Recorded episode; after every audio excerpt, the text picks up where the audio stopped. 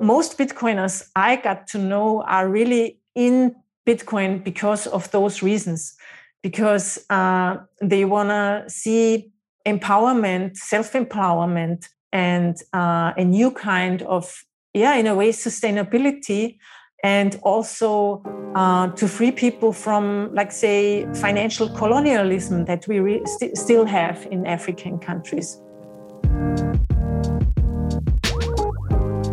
Welcome to the Progressive Bitcoiner podcast, where we explore the intersection of Bitcoin and progressive issues. I'm your host, Mark Stefani.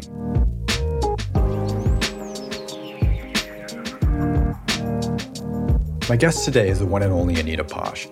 Anita needs no introduction to the Bitcoin community because she has been providing unparalleled education and advocacy for several years. She has traveled the world in order to help teach people about Bitcoin most recently, she has been in Africa with her new venture, Bitcoin for Fairness. Anita's goal is to bring Bitcoin to billions through her educational work, and she is well on her way to doing so. So, without further ado, Anita Posch.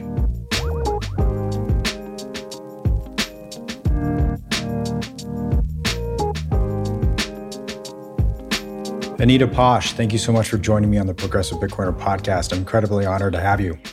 Yeah, thank you very much, Mark. Thanks for the invitation. I'm also honored to be here. Thank you. Well, where do we find you right now? I'm in South Africa at the moment at the Western Cape, um, one hour from Cape Town. And now this trip has brought you to several African countries. Where have you been thus far and where are you headed? Um, so yeah, with Bitcoin for Fairness, which is a nonprofit initiative that I founded at the beginning of this year, um, it already brought me to Zambia and Zimbabwe in March. And um, now in April, May, I'm in South Africa and I will visit Bitcoin Ekasi in Mossel Bay, which is a Bitcoin community, a small Bitcoin community uh, in a township where um, a guy um, has started an initiative uh, similar to Bitcoin Beach. Um, he saw what uh, the guys in Bitcoin Beach were doing in El Salvador. Thought since um, he has a surfing school where uh, they offer free surfing trainings uh, for for kids, he thought he also starts uh, doing Bitcoin education. And as, as far as I know, and that's what I want to see, like in person and also try, um, is they already have some of the street uh, shops, the street mm, vendors accepting Lightning.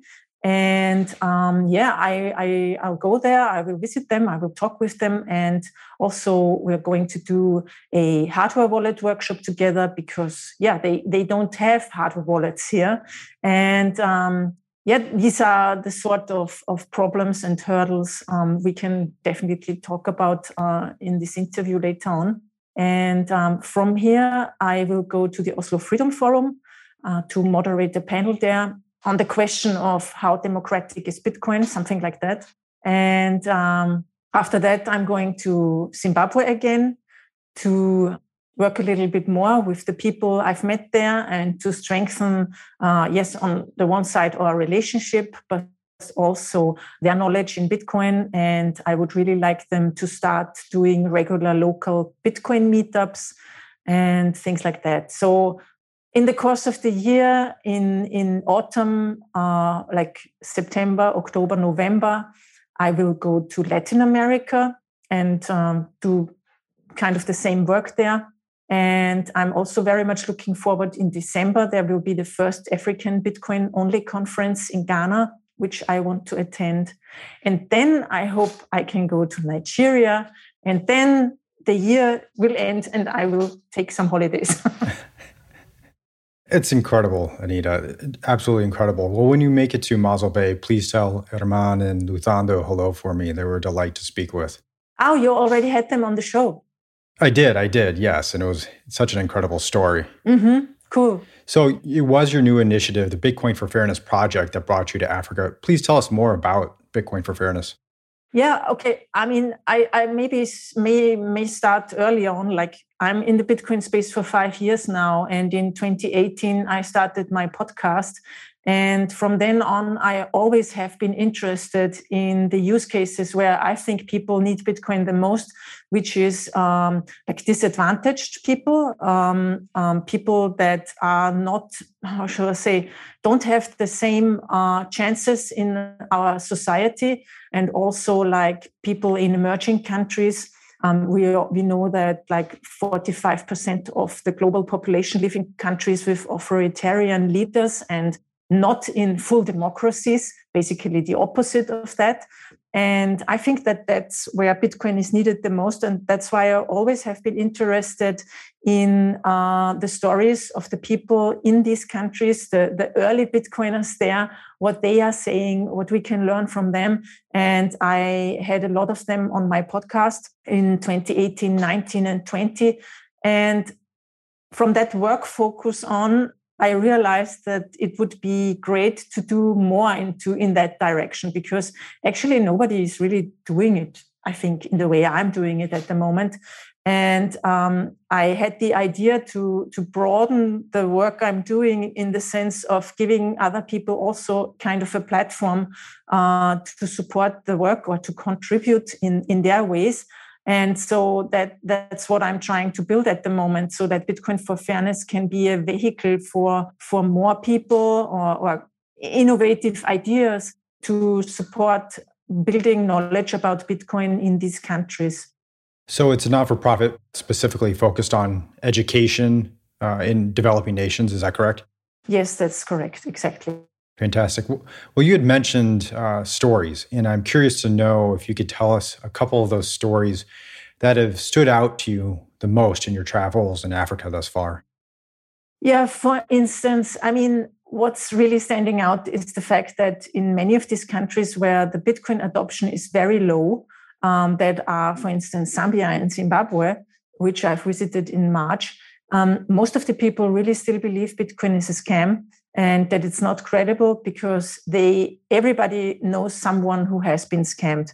And this is really sad. And so we really need to start at the beginning to to share the knowledge that bitcoin is a technology. It's a platform that everybody can use. And you don't have to pay upfront. You don't have to pay a, a entrance fee or something like that. And um, it's really great to see then when people realize oh it's really a working technology is a little bit like the internet like you can send money over the internet now for free and um, in a way uh, un- uncensorable and your government can't take away the money from you. Uh, you really see how people like light up and and um, it was very funny for me in a way to see or interesting.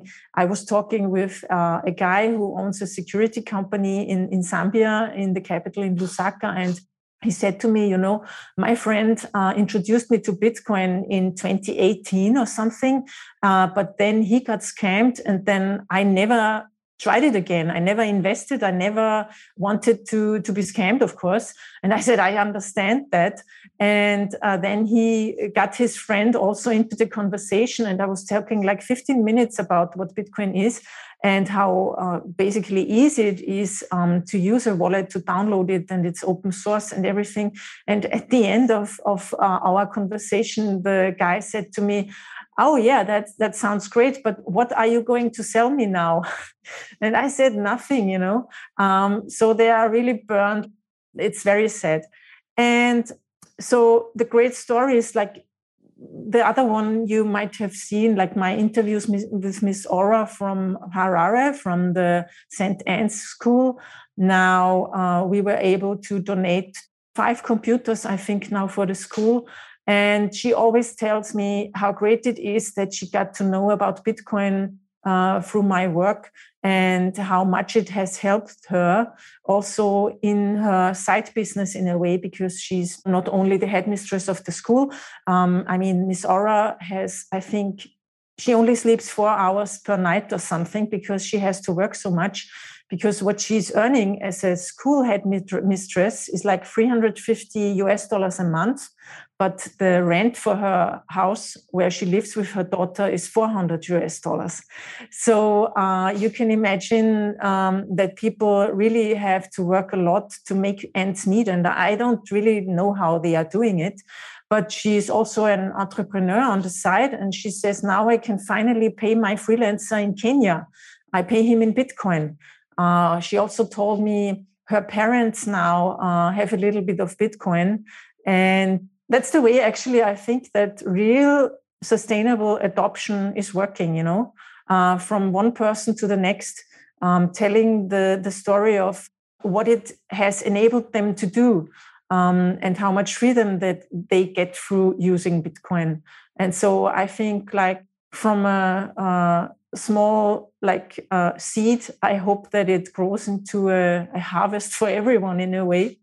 And um, yeah, so so these are some of the stories. Or maybe what also also was very great to see uh, or moved my heart a little bit in uh, Harare in Zimbabwe. I did a talk, and uh, a guy on Twitter contacted me and said, Are you also coming to Bulawayo? And I said, No, sorry, this time I can't come.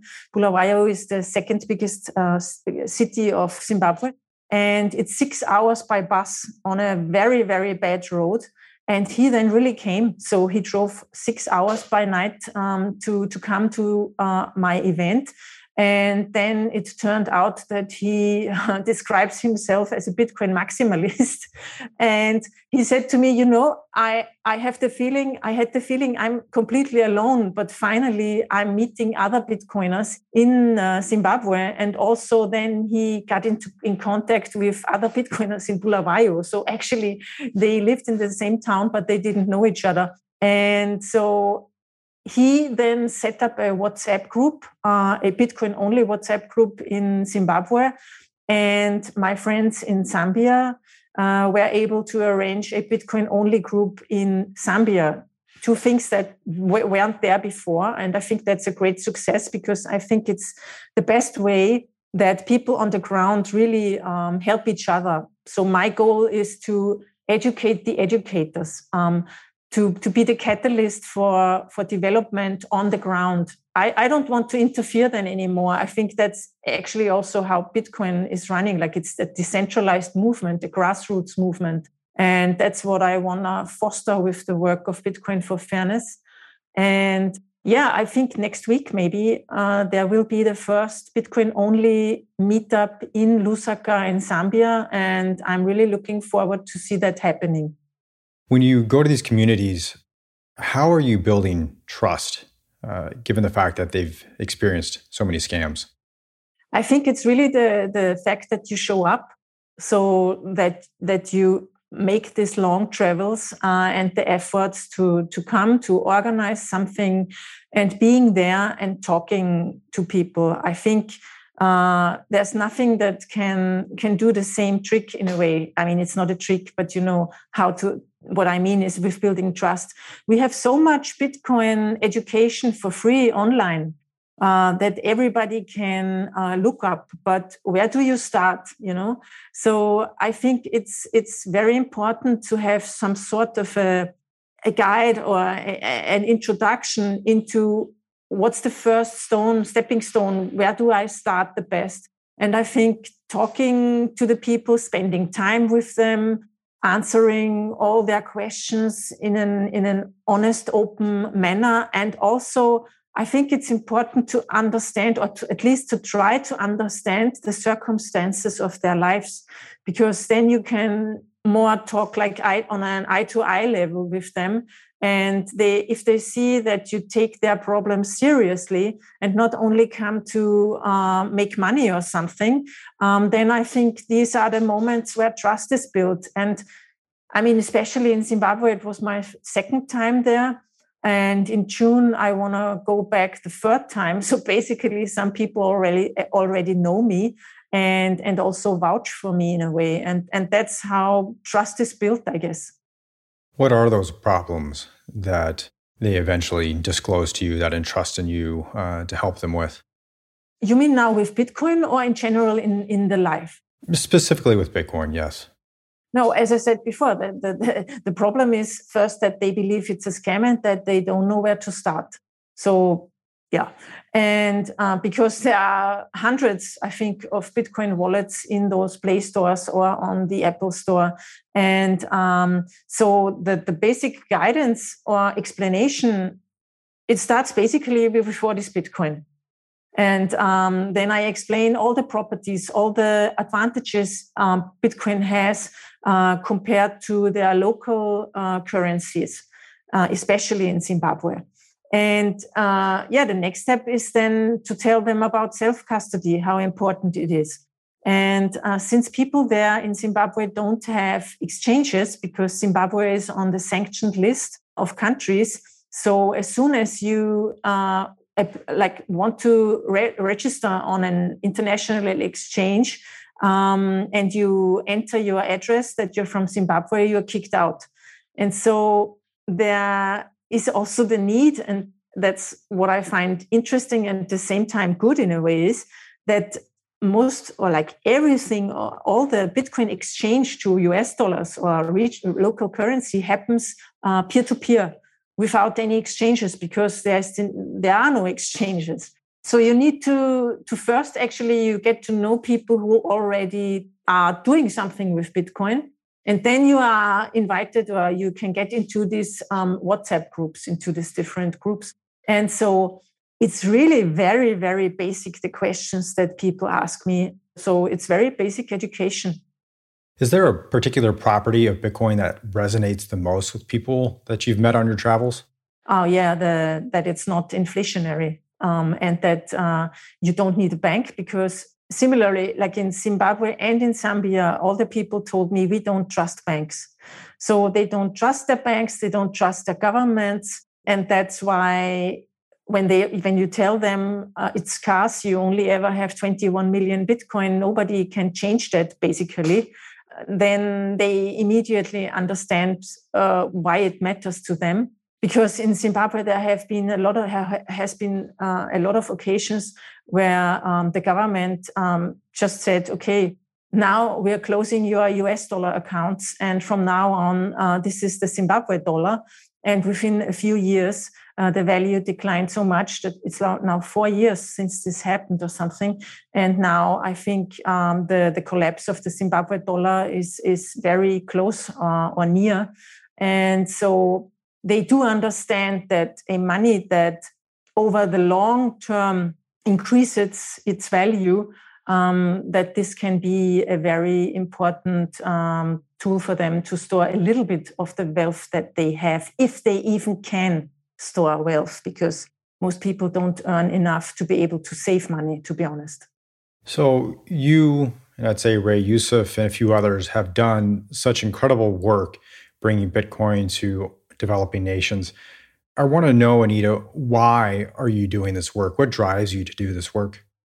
I think a strong sense of fairness in a way, or it's maybe also it has definitely to do with my personal history i mean all the things we do are in a way motivated by what we have experienced in our lives i think um, one of the most inf- influential stories in my life uh, was the, the fact that my grandparents um, told me a lot of, about the times uh, when the Nazis came to Austria and what happened to them and to their Jewish friends and things like that. So, and they also told me how um, how fast everything happened, and they didn't have the power to change anything. And from one day to the other, um, the the system had completely changed. You know, against them basically. And so I'm very aware of this this uh, power shifts that can happen very soon uh, or fast, also in, in our so called developed uh, regions.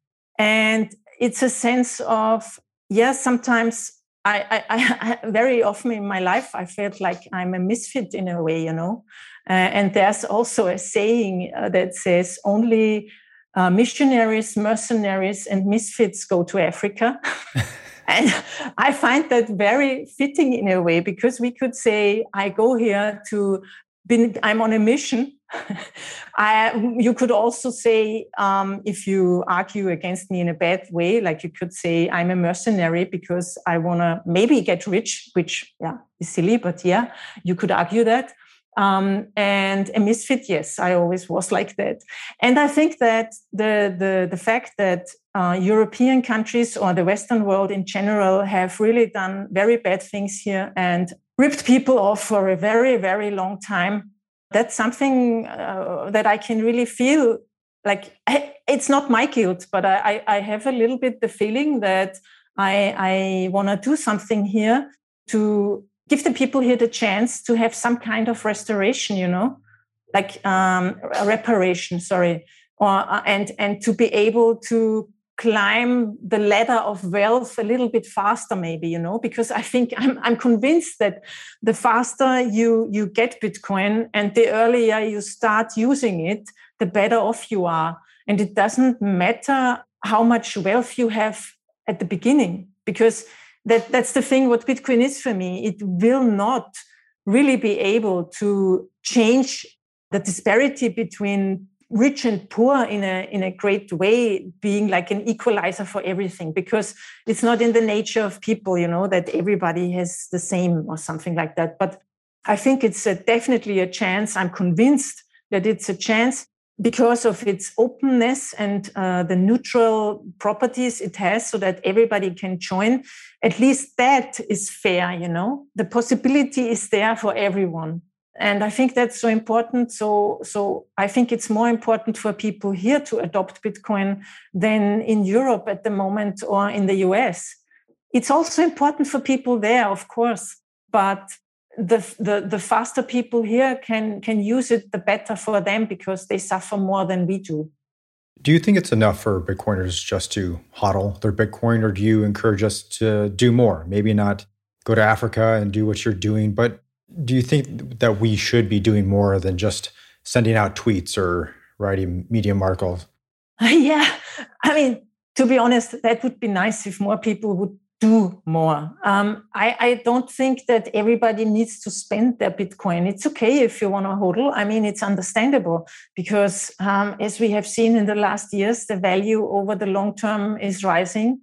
And so I understand why people don't want to spend their hard earned Bitcoin or hard saved Bitcoin. But on the other hand, I think Bitcoin is digital cash, and um, therefore we should use it. And we, I, am a big fan of circular economies and building that, them because it's also it proves the point that Bitcoin is useful, especially for the people here. Uh, I think it's more important uh, that it's a financial rails that enables them to be connected to the global economy, than that it is a tool to store wealth. It's also important, don't get me wrong. But for me, I mean, if if the, the value, the price of Bitcoin would stay the same now on that level, it would be okay for me too, you know, because it still enables the people here to exchange money freely, to have their own uh, money in their self custody and nobody can take it away from them. And I think that's the most important property or the most important thing with Bitcoin that it's, it's somebody said uh, the nice thing Bitcoin is the embodiment of human rights. And I think that's true. And so, um, I think hodling is okay, but yeah, I would wish that more people who are just tweeting out um, ideologies would also do something actively and, and support other people. But on the other hand, I have to say that the Bitcoin community in general is a very supportive community. Yeah? So, and that that's something that you that I also um, uh, see here. So I come here, and immediately you are invited into uh, groups, um, and people tell you there's the next meetup, there's this, um, and things like that, and everybody is very helpful. So it's a mix of all things like that. But definitely, I would wish that there are more people than Alex Gladstein, Ray Youssef, and me talking about human rights and, and, and Bitcoin. So that's also a reason why I'm very happy that the Progressives podcast now is existing, um, so that we have more of a yeah a leveled discussions about Bitcoin and not only very conservative libertarian views. Has there been a time in your travels and Bitcoin evangelism when you were discouraged enough that you thought you might want to quit? No, never. The only thing I sometimes wonder is I should do more uh, like um, breaks in between and rest uh, because it's sometimes work is really uh, overwhelming but no uh, from from no i'm as uh, excited as ever and uh, i have also the feeling at the moment that um, this is something that might grow really good because I get a lot of very positive feedback, and also people are coming to me and saying, "How can I help? What can I do?" Um, and most of the times, I'm not able to answer immediately, and I need to figure out uh, what's the best way. How can can I like take on these offers uh, in the most efficient way so that it helps everyone and things like that. But no, I'm I'm as excited as I was like five years ago. Have you thought about what success would mean for yourself and for the, the Bitcoin uh, for Fairness project? What would that look like? Yeah, for instance, um, building these Bitcoin communities in Zambia and Zimbabwe um, and, and helping them to grow and supporting them. That's one of the things I think is a goal for Bitcoin for Fairness to support uh, more of these communities in these countries for instance, with Bitcoin Ekasi, there is already a community that's in a way the best case um, because my goal is then to go there to su- and to support them with infrastructure, for instance. I'm bringing Trezor hardware wallets. They donated some hardware wallets. I, I bought a Raspberry Blitz, um, like Bitcoin for Fairness, and their donors bought it. Um, and we will set up the Raspberry Blitz there so that they have their own full node and they can connect then the full node with the global community and yeah, things like that. So success for me would be that Bitcoin for Fairness has been a catalyst for all these um, communities that either were, were, were built with us together uh, or we could support them in their growth. And also, some kind of success for me is, for instance, in um, in Lusaka, when I was talking at the University of Lusaka, there were many students, and I told them about the several uh, Bitcoin developer programs um, that there are, like um, Summer of Bitcoin, Qala Africa, and there's a third one I have forgot the name now. And then one of the participants or attendees of my talk, he sent an application to Qala Africa. And, and these are the things that I really like um, when people then get opportunities because they just hear it from me and then they start doing it, you know.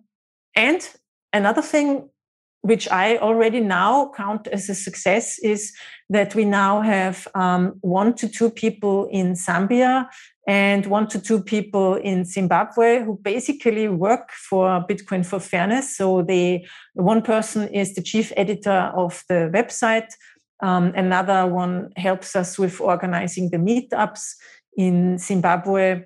I met a young woman uh, who was very keen on learning about Bitcoin, and she's helping us. She's writing articles now on the Bitcoin for Fairness website, so that um, I think it's important to also give the people a voice in, in the global community because they are so isolated um, that I think it's important to build these bridges um, and, and that they can tell their own stories. And we are paying them in Bitcoin, of course. And so basically, we are also um, setting up jobs for people, Bitcoiner jobs. Do people ask you why you're focused on Bitcoin only? Yes. I mean, especially in these countries, uh, there's still a lot of crypto going on and blockchain. So we are a little bit there where we were in 2016, 17 in Europe, um, where the talk, all talk was about blockchain. I mean, we still have that. And so, yeah, they, they do ask me, and my answer is always I believe that Bitcoin is the most decentralized cryptocurrency. Um, there is no leader in Bitcoin, no company behind it. And I think this is a very uh, good uh, quality or property it has compared to the other technologies or altcoins. And also, I think it's the most secure blockchain that wants to be money. And uh, I find this conservative approach to developing Bitcoin um, very favorable. I think if you own money, you want a conservative uh, form of development and not uh, develop. How's it called? Uh, code fast, break things, or break things, or something. Yeah. Move. Yeah. Move, move fast, break move things. Move fast and break. Yeah, things. exactly. Yeah. So and they very often then understand. Yeah. Um, but of course, if you have, I mean, in Zambia, for instance, um, the talk um, I was giving there, there were also two other speakers on the flyer. You know, they were um, on the on the program on the agenda. But when I got there in the morning, suddenly there was a new guy, and I didn't know who he is. He was very nice and and uh, a good speaker. And then I realized, oh, this guy is speaking about Axie Infinity, and so he was, ba- yeah, he was basically uh, really like a like it's in these pyramid schemes, you know, uh, uh, telling people how much money they can make, and then he had some young people there who, which then uh, had to explain their successes with Axie Infinity. It was weird, but yeah. So you have this. you know, there's the Bitcoin educator, and then you have Axie Infinity, and left from me was Blockchain Africa. and it's it's a long way to go, but they will find it out too, I guess. You've interviewed so many incredible people uh, all across the uh, the world, and I'm not. I don't want you to go through all those stories again. I want to point our listeners to your website and your podcast. But I do want you to share one story, and that's uh, Miss Aura's, I believe, in the school that she was able to rebuild due to Bitcoin donations. Can you tell us a little bit more about her story? Sure. I met Miss Aura the first time in February 2020. And um, we were talking about the general situation in Zimbabwe. So she was explaining to me how the money system works and uh, how complicated it is um, to make a living in Zimbabwe. And it was also the first time that she got to know more about Bitcoin through me. She was interested in it because she's also a digital entrepreneur, but uh, she didn't really know much about it. And so uh, when we did our first uh, had our first conversation together, we set up a Bitcoin uh, wallet on her phone. So that gave us the possibility then already in 2020 to do this first call for donations for the school. So, so she's the headmistress of St. Anne's School, which was back then a school for about 60 pupils, I think. And they had to close it down because of COVID. And then, of course, they didn't get any uh, fees anymore from the parents because the children didn't come to school. So they had to close it down and they lost the building that they already had rented for, I think, 50 years or something like that. And so they had to move out and didn't have school anymore. And then we did the first donation campaign, and then they were able to buy office utilities and stuff so that the children could learn from home. And um, after this first phase, she then told me, we now have the possibility to start school again. And we found uh, a, an object, a building that we really would like to uh, rent for the school, but we can't afford the down payment. Um, so, can you please help me uh, with Bitcoin donations, maybe that we can afford to have the down payment. And then from then on, uh, as soon as the school has the, the building, I can I can make it run again, you know, with the school fees. And so that was our, I think it was in 2021, our second donation campaign. And then she could reopen the school. Now in March, when I visited her, I saw two schools. So she has two buildings now. She was able to grow the school and could rent a second uh, building.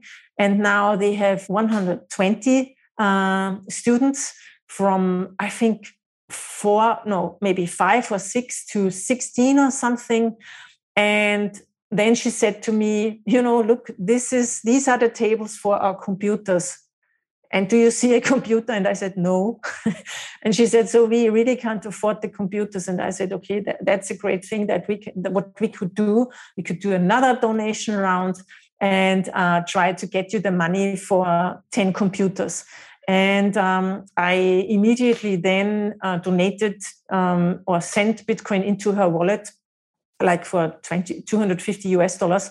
And the fascinating thing was uh, she had this Bitcoin in her wallet. And two days after that, uh, she sent me a picture and said, Look, this is our new computer. And I said, Wow, that was fast. And she said, Yes, um, you have to buy things fast here. As soon as you have the money, as soon as you have the opportunity to buy a second-hand computer which is in good condition, um, you have to buy it because the next day you would have to pay a higher price because of inflation. Because she of course she has to pay in us dollars or in zimbabwe dollar.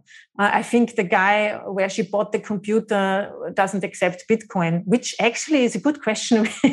I should ask her to yeah if, if these people wouldn't accept also bitcoin. But so um, what i wanted to say with that is it's um, she's very um, do you say actionable so she, she does the things she says and I like that a lot because then you also can trust that she takes the money that she gets through the donations directly into her wallet. We set up a BTCPay Server um, for her.